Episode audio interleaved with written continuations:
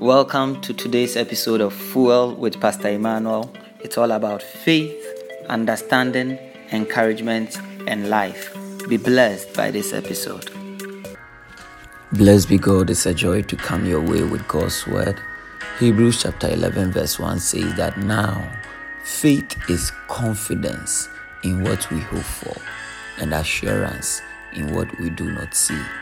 We talk about faith a lot uh, the Christian faith, our faith in God, that we have faith and we live by faith and all that. But what really is faith? And that is what the author of Hebrews attempts to clarify to us in the first verse of the 11th chapter of Hebrews. Faith is confidence. Faith is confidence. It is your ability to be confident in what you hope for. That is it. Our faith simply is that what we are hoping for, we are confident about it. So, our faith in God, we are confident in God.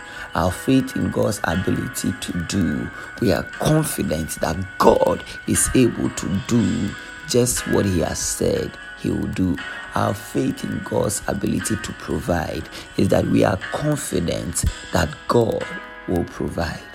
A common illustration that has been used for faith is that when you have a seat and you sit on it, most of the time you don't examine the chair or the seat to make sure it can support your weight. You just look at it and you are confident that it's in good shape and it's able to support your weight.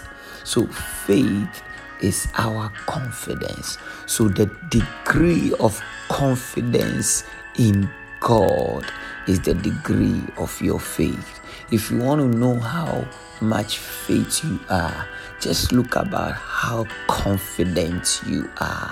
How confident are you in the promise of God? How confident are you in the power of God? How confident are you that what you hope for will be done? The extent of your confidence is your faith.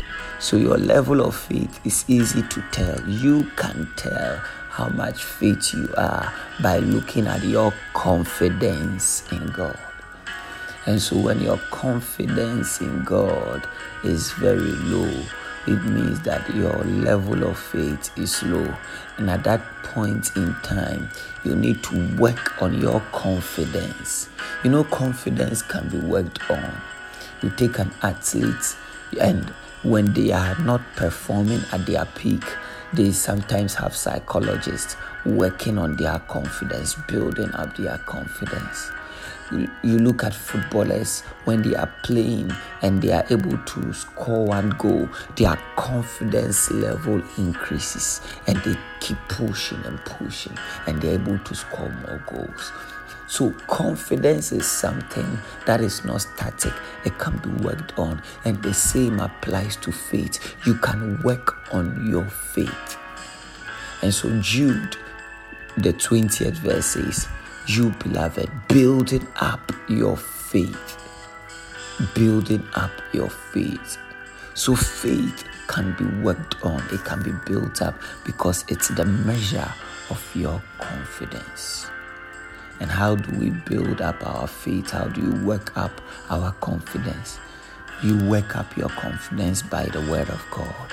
The more you embrace God's word, the more you reflect on God's word, the more you ponder the word in your heart, you are building confidence in it.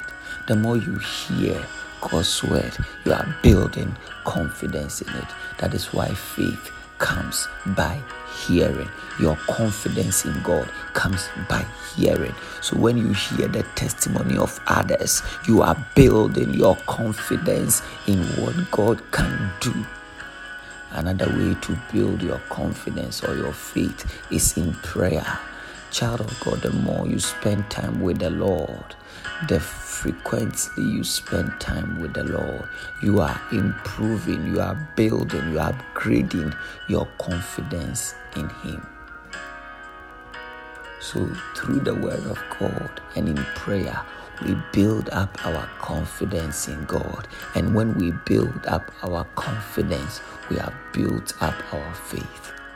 Now, faith is confidence in the things we hope for. I hope that you take these practical considerations into building up your confidence. And when you build up your confidence in God, like a footballer that has scored a goal and has confidence they can score more, they can play more, they can do more, you will have more faith and you see more of God's results in your life. Faith is being confident in what you hope for. The Lord bless you. Shalom, peace, and life to you. Thanks for listening to this episode of Fuel with Pastor Emmanuel. Till I come your way next time, grow in faith, increase in understanding, give encouragement, enjoy life in Christ.